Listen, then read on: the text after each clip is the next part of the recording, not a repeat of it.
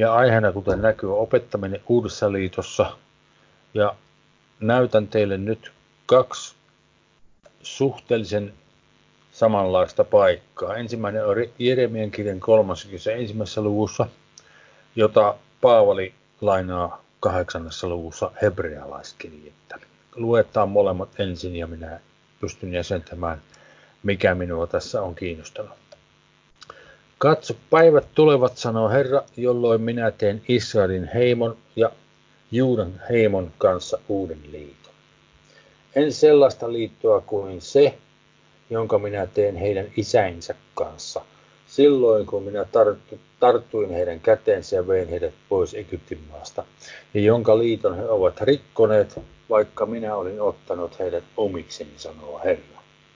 Vaan tämä on se liitto, jonka minä teen Israelin heimon kanssa niiden päivien tultua, sanoo Herra. Minä panen lakini heidän sisimpäänsä ja kirjoitan sen heidän sydämiinsä. Ja niin minä olen heidän Jumalansa ja he ovat minun kansani. Silloin ei enää toinen opeta toistansa, eikä veli veljänsä sanoen. Tuntekaa Herra, sillä he kaikki tuntevat minut pienimmästä suurimpaan, sanoo Herra. Sillä minä annan anteeksi heidän rikoksensa, enkä enää muista heidän syntejänsä. Siis tuossa jakeessa kolmekymmentäneljä sanotaan, silloin ei enää toinen opeta toistansa, eikä veli velillensä sanoen, tuntekaa Herra. Sillä he kaikki tuntevat minut pienimmästä suurimpaan, sanoo Herra. Tämän on siis tarkoitus toteutua uuden liiton aikana, ja minua rupesi kiinnostaa sitten, että milloin se toteutuu, kun jotkut meidän kollegoistamme ajattelevat, että se on toteutunut jo nyt, ja minun mielestäni ymmärtääkseni asia ei ole niin. Sen takia katsotaan nyt ensin, mitä Raamatusta löytyy tämä aihetta koskien. No, hebrealaiskirja kahdeksan luku jakeesta seitsemän alkaa on suurin piirtein sama pätkä. Sillä jos ensimmäinen liitto olisi ollut moitteeton, ei olisi etsitty sijaa toiselle, sillä moittien heitä hän sanoo. Katso, päivät tulevat, sanoo Herra, jolloin minä teen Israelin heimon ja Juudan heimon kanssa uuden liiton. En sellaista liittoa kuin se, jonka minä teen heidän isäinsä kanssa silloin, kun minä tartuin heidän kätensä ja vein pois Egyptin maasta. Sillä he eivät pysyneet minun liitossani, ja niin en minäkään heistä huolinut, sanoo Herra. Tämä on hivenen erilainen kuin sille Jeremiassa. Sillä tämä on se liitto, jonka minä teen Israelin heimon kanssa näiden päivien jälkeen, sanoo Herra. Minä panen lakini heidän mieleensä ja kirjoitan ne heidän sydämiinsä. Ja niin minä olen heidän Jumalansa, ja he ovat minun kansani. Ja silloin ei enää kukaan opeta kansalaistaan eikä veliveljään sanoen, tunne Herra, sillä he kaikki pienimmästä suurimpaan tuntevat minut. Sillä minä annan anteeksi heidän vääryytensä, enkä enää muista heidän syntiensä. Siis tuossa jälkeessä yksitoista nyt tuo sana opeta on kreikan sana didasko, josta tulee didaktiikka esimerkiksi. Suomenkielinen lainasana tarkoittaa siis juuri sitä, mitä se tarkoittaa, opettamista. Me olemme nyt siis toisessa liitossa. Kuitenkin tiedämme, että nyt sanaa vielä julistetaan ja opetetaan. Miten nämä siis sopii yhteen? No, katsotaanpa toista korintolaiskirjasta kolmas luku. Alammeko taas suositella itseämme vai tarvinnemmeko niin kuin muutamat suosituskirjeitä teille tai teiltä? Te itse olette meidän kirjeemme, joka on sydämeemme kirjoitettu ja jonka kaikki ihmiset tuntevat ja lukevat. Sillä ilmeistä on, että te olette Kristuksen kirje, meidän palvelustyöllämme kirjoitettu, ei musteella, vaan elävän Jumalan hengellä, ei kivitauluihin, vaan sydämen lihatauluihin. Tämmöinen luottamus meillä on Kristuksen kautta Jumalaan, ei niin, että meillä itsellämme olisi kyky ajatella jotakin, ikään kuin se tulisi meistä itsestämme, vaan se kyky, mikä meillä on, on Jumalasta, joka myös on tehnyt meidät kykeneviksi olemaan uuden liiton palvelijoita, ei kirjaimen, vaan hengen, sillä kirjain kuolettaa, mutta henki tekee eläväksi. Kirjaa viittaa tässä Mooseksen lakiin pääasiallisesti siinä mielessä, että ero on, että se, mitä me teemme nyt, kun vaellamme hengessä, niin johtaa siihen, että me paremmin vielä pystymme tunnistamaan Herran tahdon sydämessämme toteuttaaksemme sen. Mutta siitä huolimatta ei vielä olla semmoisessa tilanteessa, että se tapahtuisi ikään kuin itsestään, vaan se on edellyttänyt Paavalin palvelustyötä esimerkiksi. Jakessa kolme sanotaan meidän palvelustyöllämme kirjoitettu. Ei mustella, vaan elävän Jumalan hengellä. Hän on siis opettanut heille sitä hengestä ja he ovat oppineet vaeltamaan sille siinä hengessä. Ja niin on sitten toteutunut, että heidän sydämen lihatauluihinsa on tullut ymmärrys Jumalan tahdosta. Että Herra Jeesus Kristus on meidän Herramme, ei meidän tarvitsisi tehdä niin kuin hän sanoo. Katsotaanpa Kolossalaiskirjasta ensimmäinen luku ja kaksikymmentäneljä. Nyt minä iloitsen kärsiessäni teidän tähtenne ja mikä vielä puuttuu Kristuksen ahdistuksesta, sen minä täytän lihassani hänen ruumiinsa hyväksi, joka on seurakunta, jonka palvelijaksi minä olen tullut Jumalan armotalouden mukaan, joka minulle on annettu teitä varten, täydellisesti julistaakseni Jumalan sanan. Miksi hän julisti Jumalan sanan? Koska ihmisten tartti kuulla se kyetäkseen uskomaan. Ja kaksikymmentäkuusi. Sen salaisuuden, joka on ollut kätkettynä ikuisista ajoista ja polvesta polveen, mutta joka nyt on ilmoitettu hänen pyhilleensä, joille Jumala tahtoi tehdä tiettäväksi, kuinka suuri pakanain keskuudessa on tämän salaisuuden kirkkaus Kristus teissä, kirkkauden toivo. Ja häntä me julistamme neuvoen jokaista ihmistä ja opettaen, taas on sana didaskoo siellä. Eli Paavali siis opetti, ja tässä hän kertoo, miten hän opetti, opettaen jokaista ihmistä kaikella viisaudella asettaaksemme esiin jokaisen ihmisen täydellisenä Kristuksessa. Siis hän ei ainoastaan opettanut tuhansille ihmisille kerrallaan suuressa auditoriossa. Hänen on täytynyt opettaa monille, monille, monille ihmisille yksityiskohtaisesti ja henkilökohtaisesti asioista. Koska hän sanoi jokaista ihmistä, jokaisen ihmisen täydellisessä Kristuksessa. Siis jokaiselle ihmiselle erikseen hän on opettanut näitä asioita. Niille, joille hän on kerennyt. Sitten hän on opettanut eteenpäin muille. Siis opettanut ja paljon. Ja sitä varten minä vaivaa näenkin, taistelen hänen vaikutuksensa mukaan, joka minussa voimallisesti vaikuttaa. Hän on opettanut siis näitä pyhän hengen asioita, jotta ihmiset pääsisivät siihen, että heillä olisi yhteys Herran Jeesuksen Kristuksen pyhän hengen kautta. Sitten ensimmäisessä Tessalonicensikirjassa kerrotaan ensimmäisessä luvussa. Paavali ja Silvanus ja Timoteos Tessalonicensilaisten seurakunnalle Isässä Jumalassa ja Herrassa Jeesus Kristus, armo teille ja rauha. Me kiitämme Jumalaa aina kaikkien teidän tähtenne, mainiten teitä rukouksissamme, sillä lakkaamatta me Jumalamme ja Isämme edessä muistamme teidän työtänne uskossa ja vaivan näköänne rakkaudessa ja kärsivällisyyttänne toivossa Herramme Jeesuksen, Jeesuksen Kristukseen. Tietäen, velit, te Jumalan rakastetut, teidän valitsemisenne, että meidän evankeliumimme tuli teidän tykönne, ei ainoastaan sanana, vaan myös voimana ja pyhässä hengessä ja suurella varmuudella. Siis evankeliumi oli se, jota he julistivat ja jota he opettivat. Sillä tavoin se tuli heidän tykönsä. Siis ensinnäkin sanana, mutta sen lisäksi myös voimana, ei ainoastaan sanana, vaan myös voimana ja pyhässä hengessä ja suurella varmuudella. Siis evankeliumi oli se, jota he julistivat ja jota he opettivat. Sillä tavoin se tuli heidän tykönsä. Siis ensinnäkin sanana, mutta sen lisäksi myös voimana ja pyhässä hengessä, suurella varmuudella. Niin kuin tiedätte, millaisia me olemme teidän keskuudessa, teidän tähtenne. Ja kuusi. Ja teistä tuli meidän, teistä tuli meidän seuraajiamme ja Herran, kun suuressa ahdingossa otitte otitte sanan vastaan ilolla pyhässä hengessä. He ottivat siis sen kuulemansa sanan vastaan. Se sana opetettiin heille, he ottivat sen ja sitten he saivat pyhän hengen ja niin edelleen. Niin, että te olette tulleet esikuviksi kaikille uskoville Makedoniassa ja Akaiassa. Sillä teidän tykyönne on Herran sana kaikunut, ei ainoastaan Makedoniaan ja Akaiaan, vaan kaikkialle on teidän uskonne Jumalaan levinnyt, niin ettei meidän tarvitse siitä mitään puhua.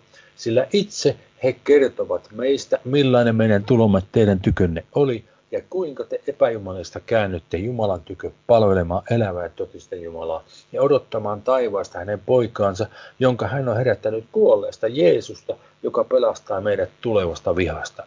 Siis Paavali opetti heille ja sitten he jatkoivat sitä opetusta joka puolella ympäriinsä.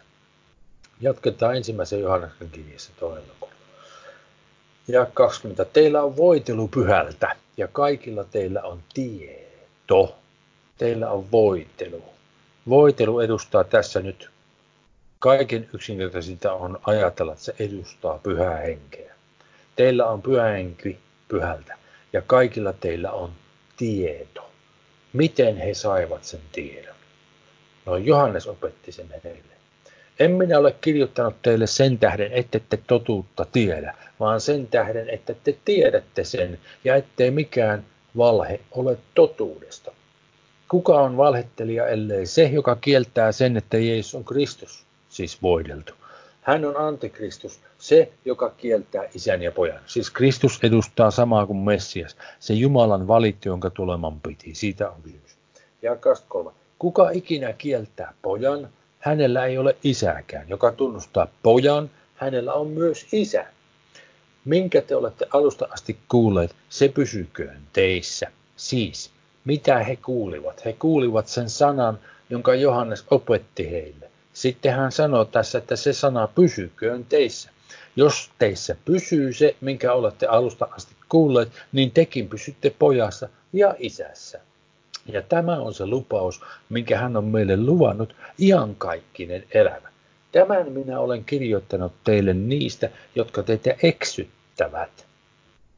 Mutta te... Teissä pysyy se voitelu, eli se henki, jonka olette häneltä saaneet, ja te ette ole kenenkään opetuksen taas didaskoon tarpeessa, vaan niin kuin hänen voitelunsa opettaa didaskoo teitä kaikessa, niin sanat se opetus ei ole tekstissä enää.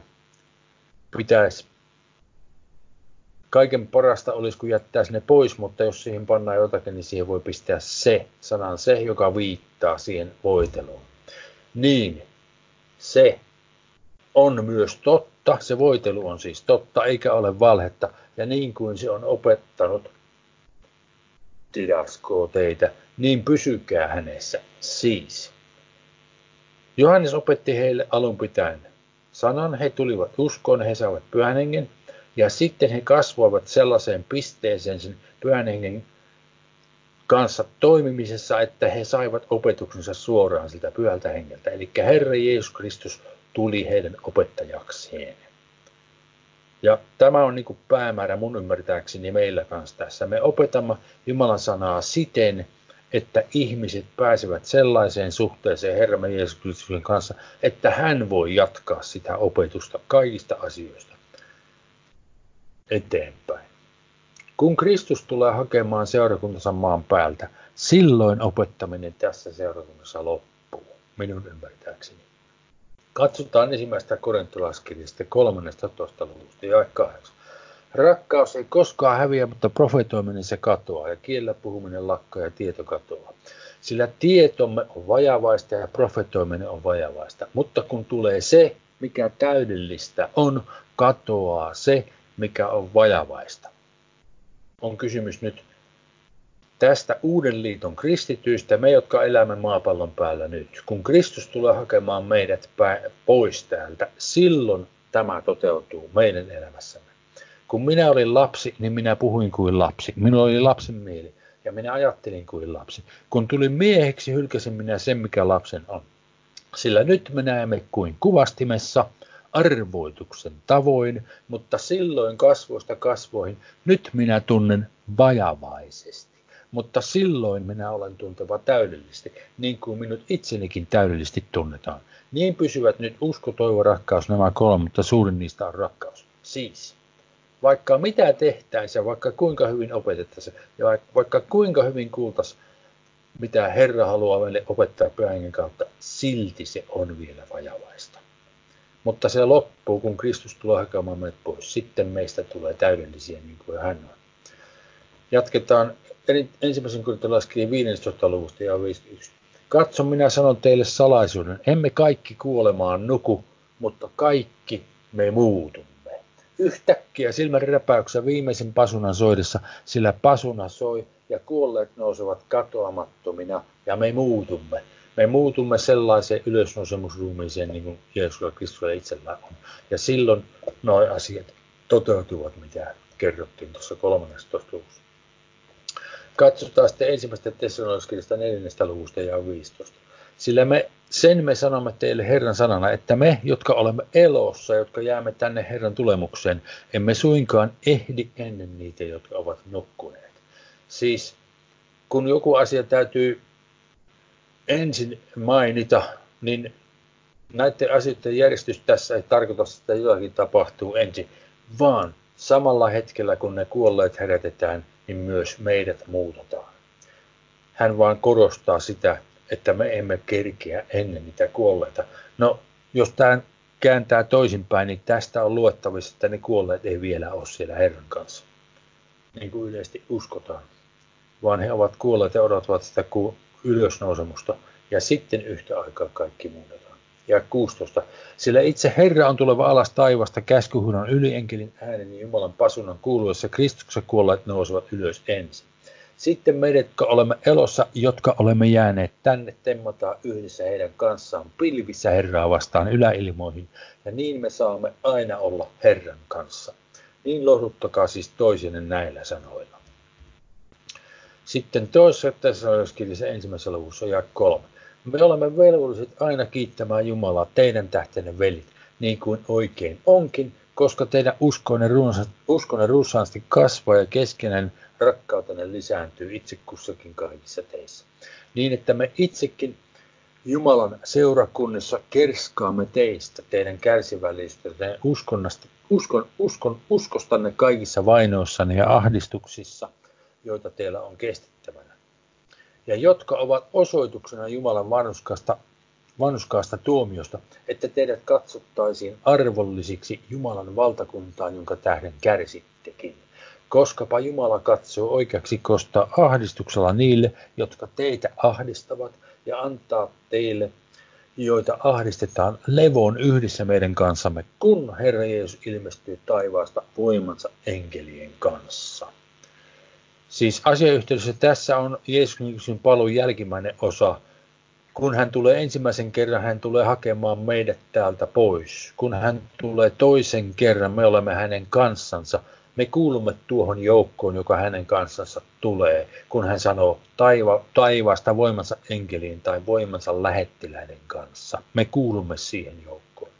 Tulen liekissä ja kostaa niille, jotka eivät tunne Jumalaa, eivätkä ole kuuliaisia meille Herramme Jeesuksen evankeliin. Heitä kohtaa silloin rangaistukseksi iankaikkinen kadotus Herran kasvoista ja hänen voimansa kirkkaudesta, kun hän sinä päivänä tulee, että hän kirkastuisi pyhissänsä ja olisi ihme, ihmeteltävä kaikissa uskovissa, sillä te olette uskoneet meidän todistuksemme. Me olemme tuossa siis mukana. No nyt katsotaan ilmestyskirjasta kahdennestatoista luvusta. Nimittäin siellä on... Siellä kerrotaan tuhatvuotista valtakunnasta. Ja siellä kerrotaan tämä. Ja yksi. Ja minä näin tulevan taivaasta alas enkelin, jolla oli syvyyden avain ja suuret kahleet kädessään. Ja hän otti kiinni lohikäärmeen, sen vanhan käärmeen, joka on perkele ja saatana, ja sitoi hänet tuhanneksi vuodeksi. Ja heitti hänet syvyyteen, ja sulki ja lukitsi sen sinetillä hänen jälkeensä, ettei hän enää kansoja villitsisi. Siihen asti, kuin ne tuhat vuotta ovat loppuun kuluneet. Sen jälkeen hänet pitää päästettämään irti vähäksi aikaa.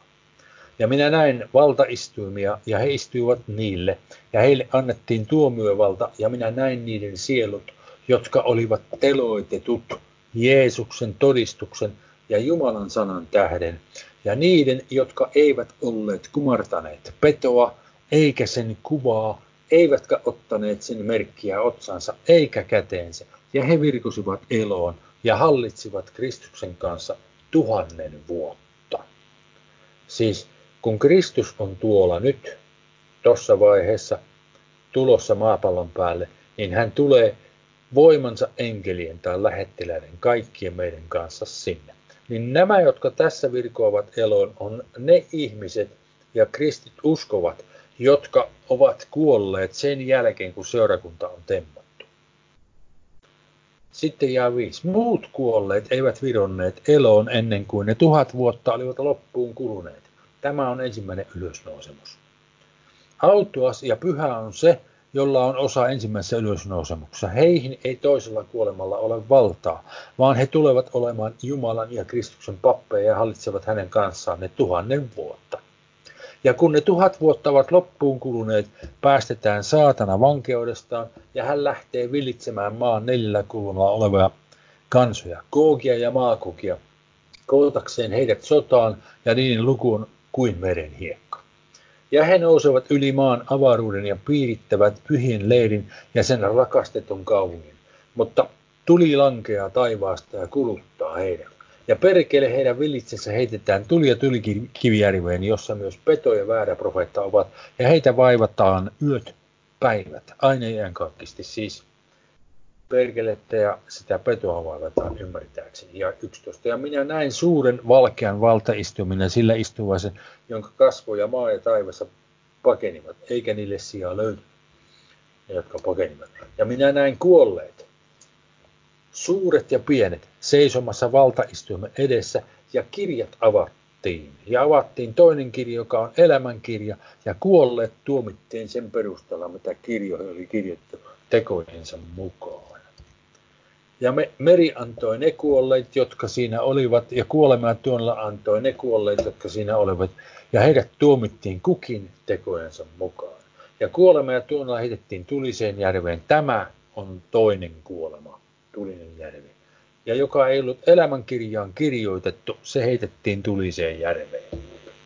No sitten tietysti se, joka oli kirjoittu elämänkirjaan, niin se elää iankaikkisesti. Ja tässä tilanteessa ymmärtääkseni kaikki muut, sekä vanhan että uuden, siis vanhan testamentin että ihan tämän viimeisen lopun ajan ihmiset, kuolleet ihmiset, herätetään henkiin tällä tavalla. Eli Abraham, Is- Iisak, Jaakob, Joosef ja niin edelleen, heidät kaikki herätetään vasta jälkimmäisessä. Heillä ei ole siis paikkaa enää auringon alla, kun siis tuhatvuotinen valtakunta tapahtuu vielä auringon alla. Tämän auringon alla, jossa mä elämme. No tämä lähti silleen, että sunnuntaina viides päivä tämä kiinnosti tämä asia minua ja minä kysyin Herralta sitä ja hän vastasi seuraavia asioita. Kysymys kuuluu. Herrani se Jeremian kolmaskymmenesensimmäinen luvun paikka, mikä, mitä on lainattu hebrealaiskirjassa. Miten se pitää ymmärtää varsinkin, kun siellä sanotaan, että he eivät tarvitse, että kukaan heitä opettaa, koska Jumala kirjoittaa sanansa heidän sydämeensä. Paavalin kirjeessä kerrotaan opettamista. Miten nämä sopivat yhteen? Ja sitten hän vastasi, katso Heikki. Te elätte nyt täsmälleen samassa ruumiissa ja ajassa, missä kaikki vanhan testamentin uskovat ja minun poikani Jeesus Kristus elivät maanpäällisessä ruumiissa. Nyt teidän täytyy opiskella asioita kirjoituksista ja Pyhä Henki vahvistaa teidän ymmärryksenne. Hän avaa teidän ymmärryksenne ja se johtaa siihen, että te näette kirkkaasti, mitä kulloinkin on tehtävä.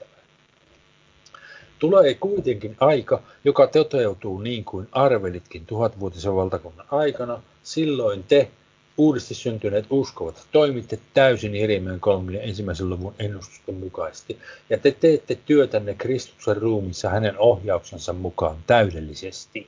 Silloin saatana on sidottu, ja ne ihmiset, jotka elävät sielussa ja ruumissa, jotka syntyvät edelleen sielulliseen ruumiiseen, elävät samantyylisesti kuin te nyt. Ero on siinä, että saatana on sidottu, ja he halutessaan pystyvät häiriöittämään. tekemään minun tahtoni. Heistäkään kaikki eivät sitä kuitenkaan tee. Sitten mä kysyin vielä, onko heillä henki, uusi henki vai samanlainen henki kuin meillä? Syntyvätkö he uudesti saaden silloin pyhän hengen? En kaikkiin noihin kysymyksiin saanut vastausta, koska hän vastasi.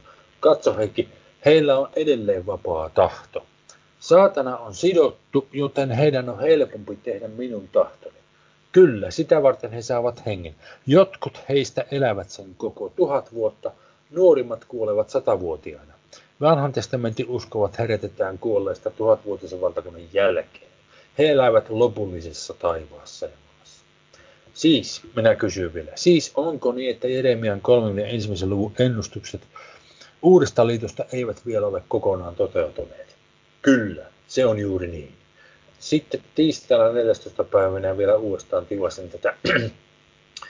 Tois, ja, tota, hän jatkoi vastausta. Toisen Tessalonicenskirjeen ensimmäisessä luvussa kerrotaan, että Herra Jeesus ilmestyy voimansa enkelien, se on lähettiläiden kanssa, ja antaa teille, se ja on siis jää seitsemän, ja antaa teille, joita ahdistetaan levoon yhdessä meidän kanssamme, kun Herra Jeesus ilmestyy taivaasta voimansa enkelien kanssa. Me luettiin se äsken aikaisemmin. Silloin asiat toimivat Jeremian ja Paavalin yhdessä ilmoittaman ennustuksen mukaisesti. Se koskee kristittyjä seurakunnan tempaamisen jälkeen. Nyt kaksituhattakaksikymmentä on niin, että uskovien täytyy opiskella Jumalan sanaa. Pyhä Henki avaa heidän ymmärryksensä, antaa voimaa, voiman kaiken tekemiselle heidän tahdon mukaan. Ollessaan minun kanssani seurakunnan tempaamisen jälkeen uskovilla on Jumalan sana sydämessään. Silloin he eivät enää tarvitse opetusta. Jokainen heistä pienimmästä suurimpaan tietää, miten kaikki toimii ja kykenee tekemään tehtävänsä ohjauksessani täysin tahtoni mukaisesti. Esimerkiksi kun sillä tuhatvuotisessa valtakunnassa toimitaan, niin noin toimitaan. Nyt te haette yhteyttä minun kanssani uudistamalla, uudistamalla mieltänne Pyhän Hengen voimalla minun ohjauksessani ja te puhutte kielillä. Silloin te ette enää puhu kielillä, ettekä uudista mieltänne. Te olette kokonaisuudessanne yhtä minun kanssani hengessä. Silloin minun ruumiini, eli seurakuntani, toimii minun kanssani täydellisen saumattomasti yhdessä. Tämä on, jonka minä halusin selvittää teille.